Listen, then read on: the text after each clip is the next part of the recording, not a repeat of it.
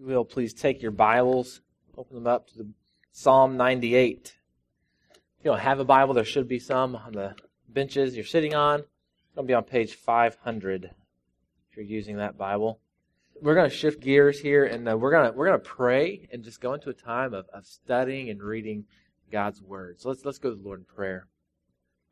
Oh Lord, you have done wonderful and marvelous things. You have so wondrously saved us. From the depths of our depravity, you have saved us. From addictions that have ruled us, you have saved us.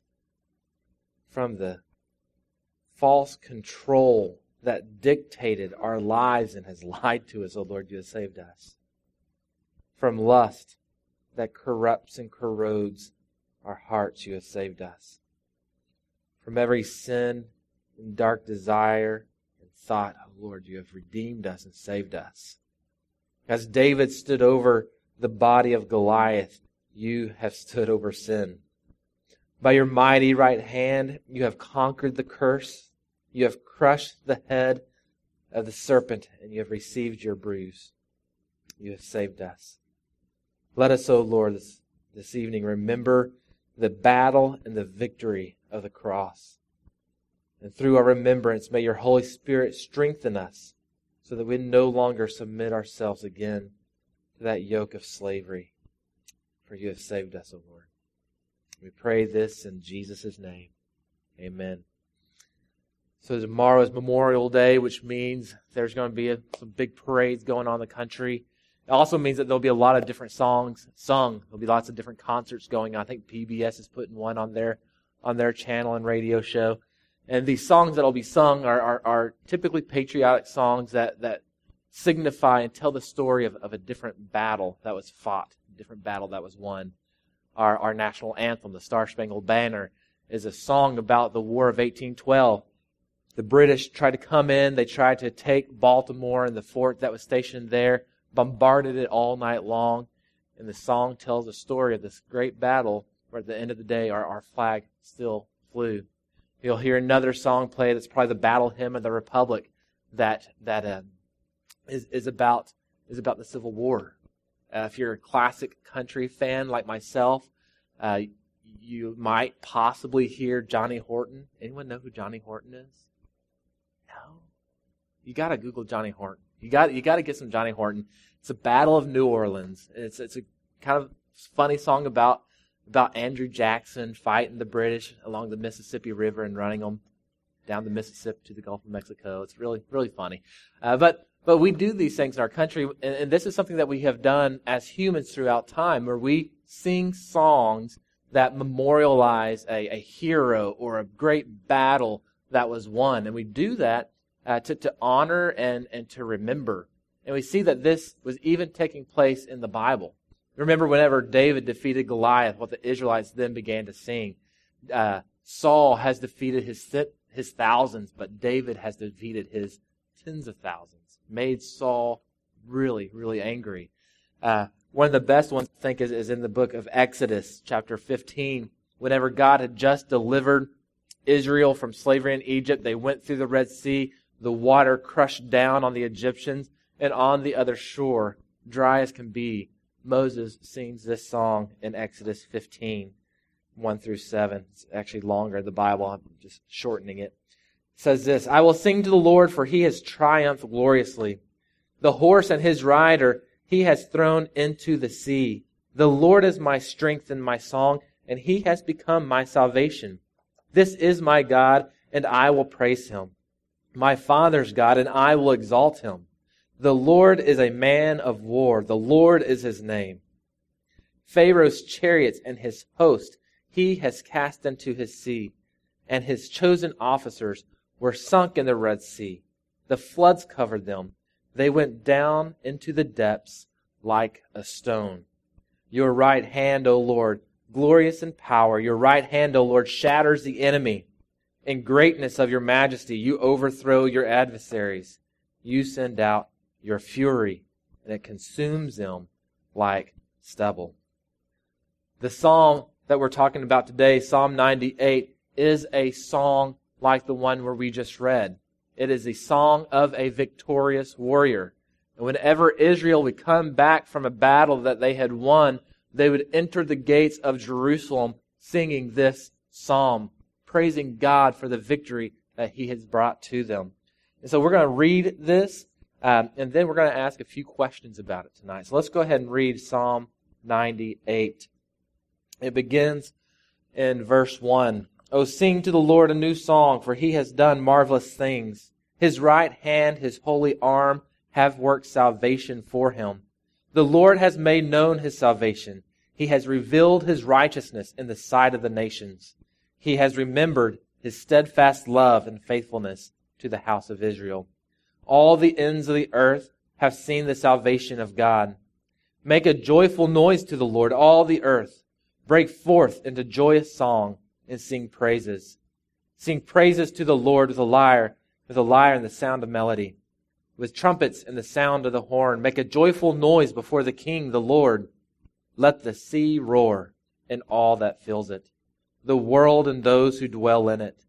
Let the rivers clap their hands. Let the hills sing for joy together before the Lord, for he comes to judge the earth. He will judge the world with righteousness and the peoples with equity. What we want to do this evening is we want to look at this victory song and we want to ask three questions. We want to ask the question, what victory was won? We want to ask the second question, what should our response be? And then our third question, what is our hope? Our three questions. What victory was won? What is our response? And what is our hope? Verses 1 through 3 tell us what victory was won. Here he talks about how the Lord brought victory. And as we read these first three verses, there, there's a lot of evidence within the text that this was specifically written about the Red Sea event. As we read Moses' song and we read this song and we read the Exodus event and we read this psalm, there are a lot of different parallels. The marvelous works of the Lord could refer to the ten plagues. The fact that all the nations have seen what has happened could reflect back to Egypt, where all the nations that Israel was traveling towards began to quake with fear because they had heard what God had done in Egypt. The fact that, that God had remembered Israel once again makes us think back to Exodus when whenever God remembered Israel and brought them out of slavery. There's all these parallels. But really, this psalm historically could have been written about any victory. Because the truth of the matter is, within the Hebrew mindset, a correct Hebrew mindset, all victories that are won belong to the Lord. What brings victory in a battle is not the number of chariots you had, was not the number of swords you had, it was not the strategy you had or the numbers you had. What brought victory to a battle was the presence of God and God's mighty right arm fighting on your behalf. That's what brought victory. And so this song could have been written about any of those victories. But what I want us to do is ask a question how would we interpret this psalm through the lens of Christ? Jesus in Luke 24 said that all of the writings, all the Psalms, all the Proverbs, all the prophets, all the law are about Him. The Old Testament is pointing to Christ. So interpret this Psalm properly. We have to say, how is this pointing to Christ? And what we find is that Christ is the ultimate victor. Christ has defeated the ultimate enemy the, the, the enemy that we couldn't defeat, he has defeated.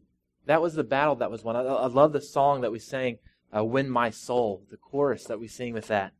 Praise the one who climbed the hill and stormed the very gates of hell, who went to war with death itself to win my soul. That was the battle that was fought. Before Christ did that for us, we were bound by our sin. We were enslaved to it because we had rebelled against God.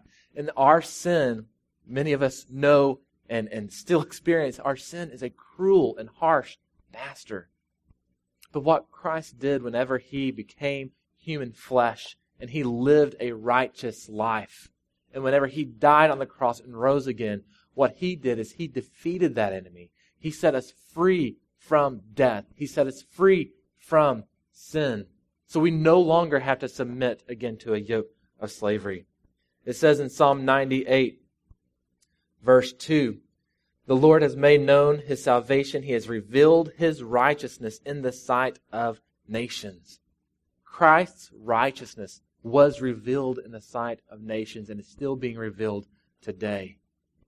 This psalm is a psalm about Christ, about pointing to his ultimate victory over sin and death.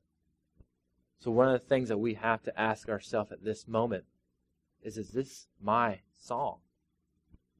Is this my song? The song isn't for everybody. If Christ isn't your victor, then it's not your song.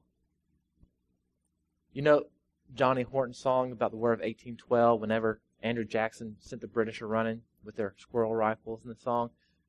I have yet to hear a Brit sing that song.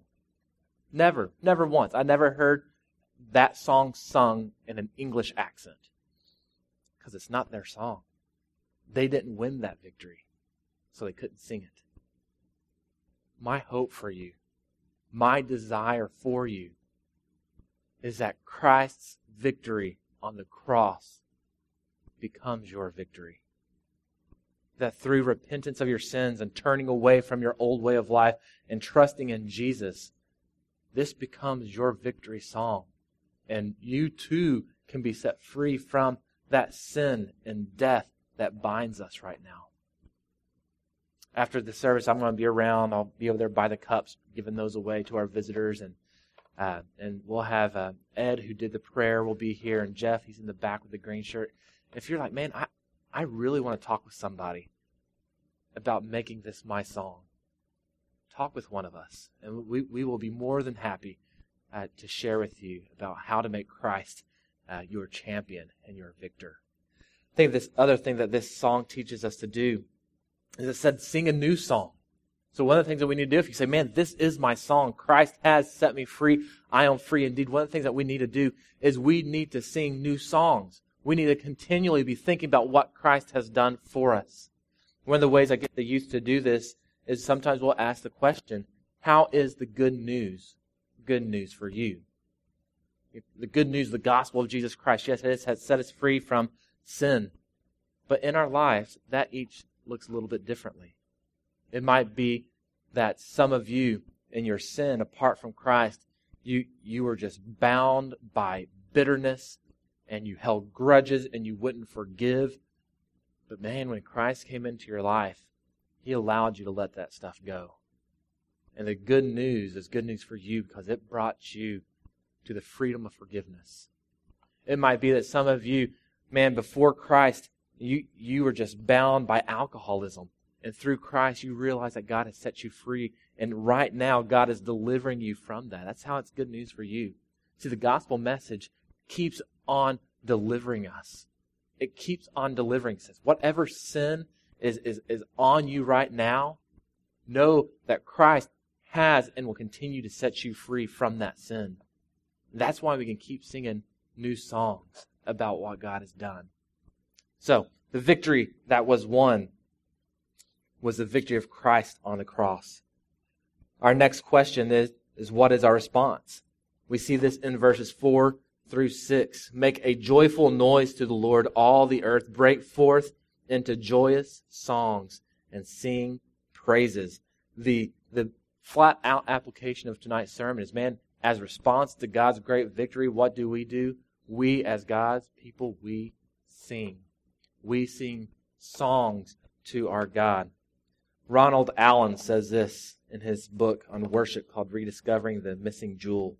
He says, When a non singer becomes a Christian, he or she becomes a singer. Not all are blessed with a finely tuned ear or a well modulated voice, so the sound may not be superb. It may be out of tune and off key. Remember, worship is a state of the heart. Musical sound is a state of art. Let's not confuse the two. You don't have to sound good to worship God, but you do have to make a sound you do have to raise your voice. 400 different occasions in the Bible there's references to people raising their voices in song to praise God. On 50 different occasions in the Bible, we, as God's people, are commanded to lift up our voices and sing to God. It's a direct command from God through Scripture. So that tells me, man, if, if I'm not singing, if I'm not praising God with my voice, I'm just not being a Scrooge, but man, I'm sinning against God. I, I am sinning and I'm breaking the command that He has given me because He has called me as His child, as His son, to sing His praises. And it ought to be my joy and my delight to do so. So here, here are a few quick truths to remember whenever we sing about why we sing and how we should sing. We have to realize that when, one of the reasons that we sing is that we sing to remember. We sing to remember. Bob Kauflin wrote this in a book that I really like. It's called Worship Matters. He says, Before written language was common, poems and music were often used during and after significant events. I, I have a sister in law who just got engaged, uh, and the way that her fiance proposed was in song. Um, I think if I did that, my wife would have said no, but you know, it worked for him. That's good. Uh, so the music was used during and after significant events such as uh, treaties, blessings, covenants, promises, and prophecies to help people remember what had taken place. Kauflin continues. It's difficult for us to imagine a president singing his inaugural vows, but it wouldn't have been out of place in many ancient cultures. Moses and Israel and the Israelites were about to enter the promised land. God told Moses that Israel was going to reject him and break his covenant. But God just didn't tell Moses. He gave him a song. This is what it says in Deuteronomy 31:21. When many disasters and difficulty come upon them, this song will testify against them, because it will not be forgotten by their descendants. This is the truth. We don't forget what we sing. We don't forget what we sing. That's why many of the songs of our childhood come on the radio. Man, we can, we can, we can bust out those lyrics like it was yesterday. We remember what we sing. That's why many of you who grew up in a Christian home still remember the, the children's songs or the memory verses that were put to music. I, I know in my family, this, this is a good resource if you have kids, uh, there's a there's a group called Seeds Family Worship, and they take Scripture and they put it to music, and they stay very close to Scripture, and they do great musically. Uh, and we do that because we want our daughter to have a storehouse of of Scripture and songs that she can go back to one day and say, "Man, I, have hidden this in my heart, man, it, it's helping me through my life. It's encouraging my faith." These songs we remember them and we're able to recall them during our some of our darkest and most difficult times. I know um, a few years ago, whenever my wife and I went through a very hard time in our life, uh, my wife intentionally found a hymn, "Abide with Me," and she learned it. And she memorized it because she knew that over the next months she was going to need that hymn. And we were talking about it just just on Friday. And she said, I don't know how many times, whenever I was just feeling alone and depressed and defeated, that my mind and my heart went back to that hymn and it sang it. And, and I was able to remember who God was and is and will be. And I was able to remember who I am in Him and what God is doing for me. That He abides with me. Man, music is a, is a powerful thing. And somehow, I don't know the science of it, but it gets in our brains uh, and it won't let go. And when you're learning the right songs, that is a great thing.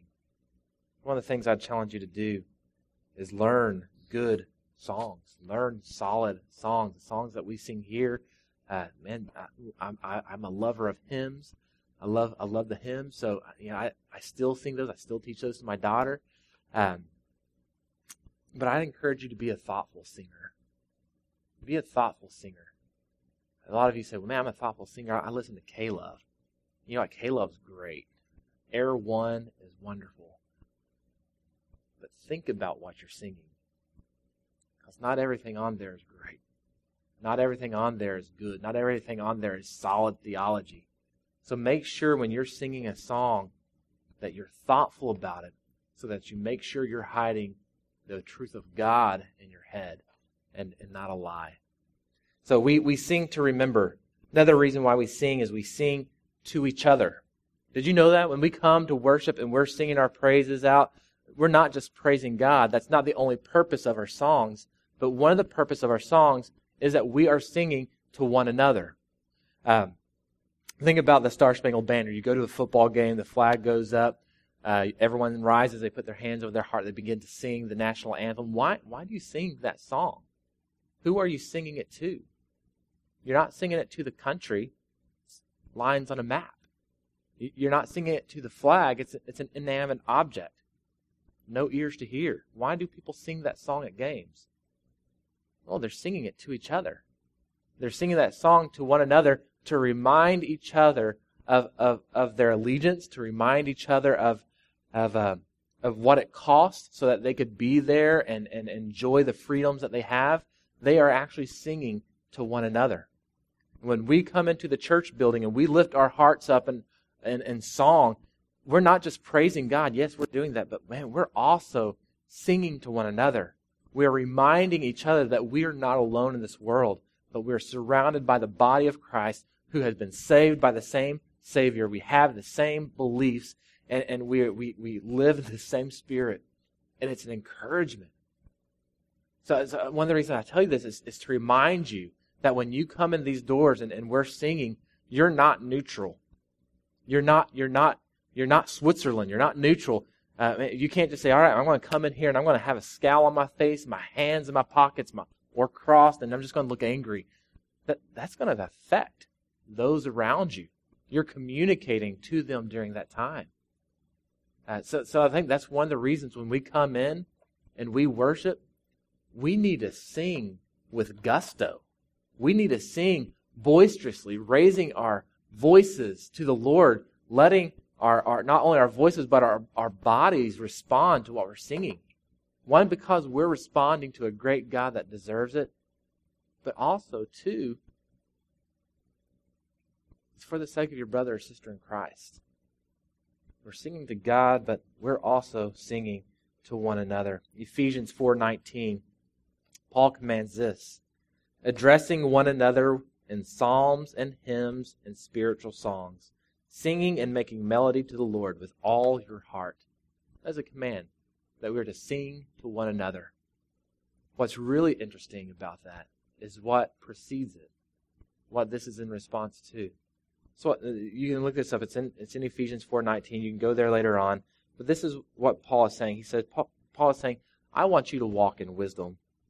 I want you to make the best use of time. I want you to understand what the will of God is. I want you to be filled with the Spirit. And then he says, addressing one another in psalms and hymns and spiritual songs. And the Bible has a very high view of music and of songs and singing to one another.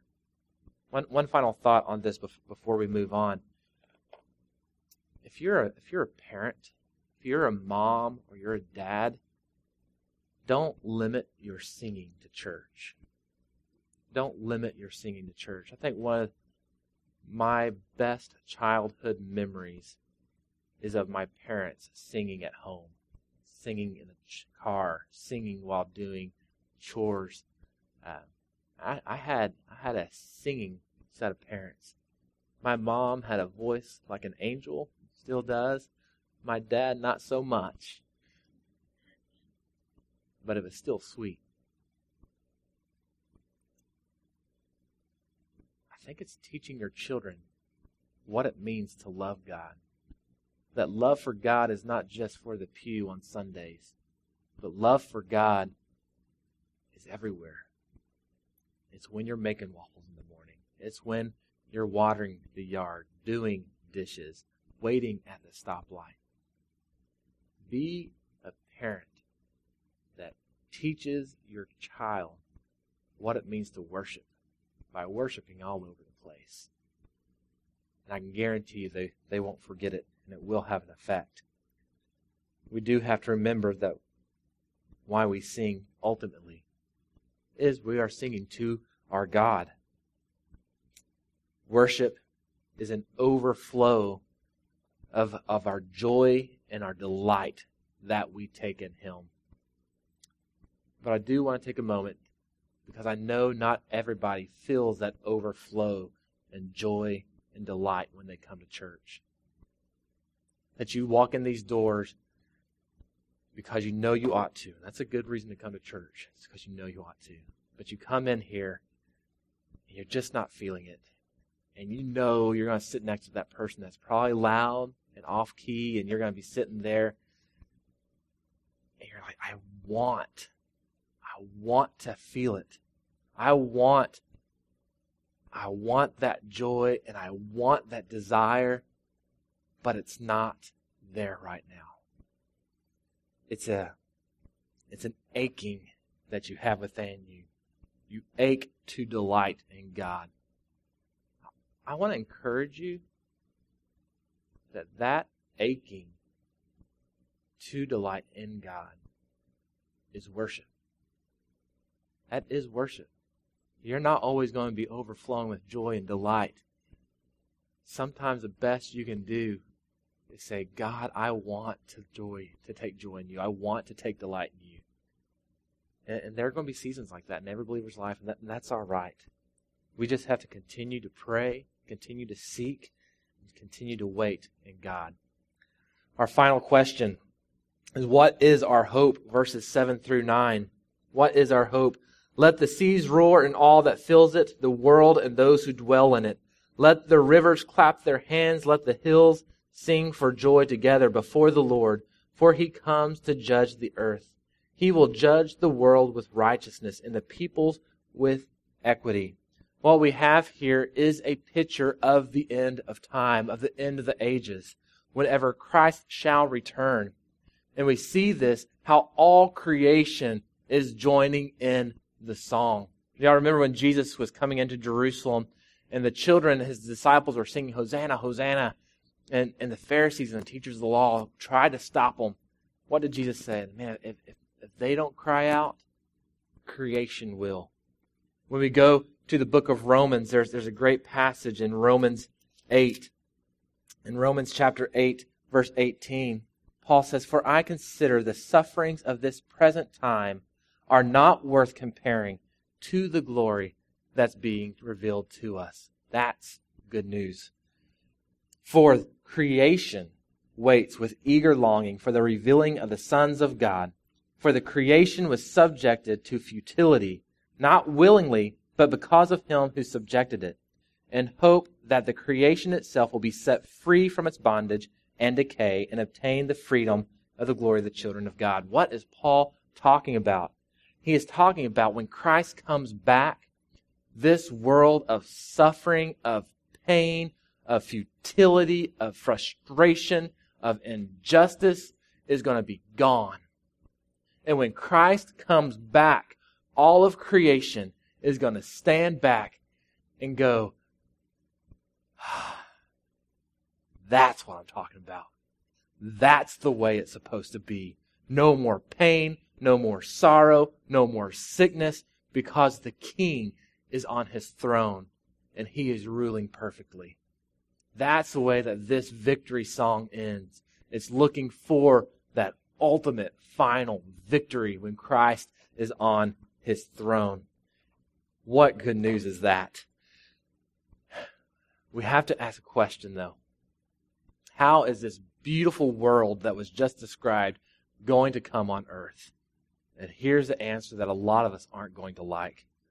It says in Psalm 98, verse 9, For he comes to judge the earth, and he will judge the world with righteousness and the people with equity. How is this beautiful world, with all futility and frustration and sorrows gone, how's it going to come? It's going to come through the judgment of Christ. And that's not something that's popular in our culture right now. What people love to say today is, I can't believe in a God of judgment. I can't believe in a God that would send people to hell. What I believe in is a God of all love. And that's what's popular today. But I, I want us to think about that very quick, quickly. Where do people get the idea and the concept that God is a God of love? It's not in any other religion. It's in the Bible. That's where they get this idea that God is a God of love. But the Bible also says that God is a God of judgment. When we approach the Bible, we can't pick and choose what we want and what we don't want. We can't say, I like this, I'm going to take it. I don't like this, so I'm going to reject it. But we have to take it as it's been given as it's been handed down to us. That's the way we approach the Bible. Also, think about this.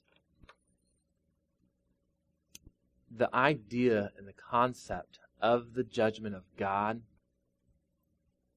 actually, even now, brings peace and allows forgiveness. Think about it if God was only a God of love, universalism was, was true, um, nobody goes to hell. We all go to heaven. Um, and let's say someone murders your loved one. How in the world are you supposed to forgive them? They're going to get away with it. The only way in that moment to get vengeance is to then take vengeance into your own hands because there is no God that's going to judge. Let's say that someone betrays you and hurts you. Can you forgive them? Well, no. Because my anger against them is the only justice that I'm going to get because God just forgives. But this concept that there is a God who comes into the world who's going to judge the world to bring peace actually opens you up for forgiveness. You don't have to take vengeance into your own hands. Why? Because God is going to bring vengeance. God is going to bring justice. So, what does that do for you? It allows you to forgive. Someone betrays you and hurts you and wounds you. Can you forgive them? Yes.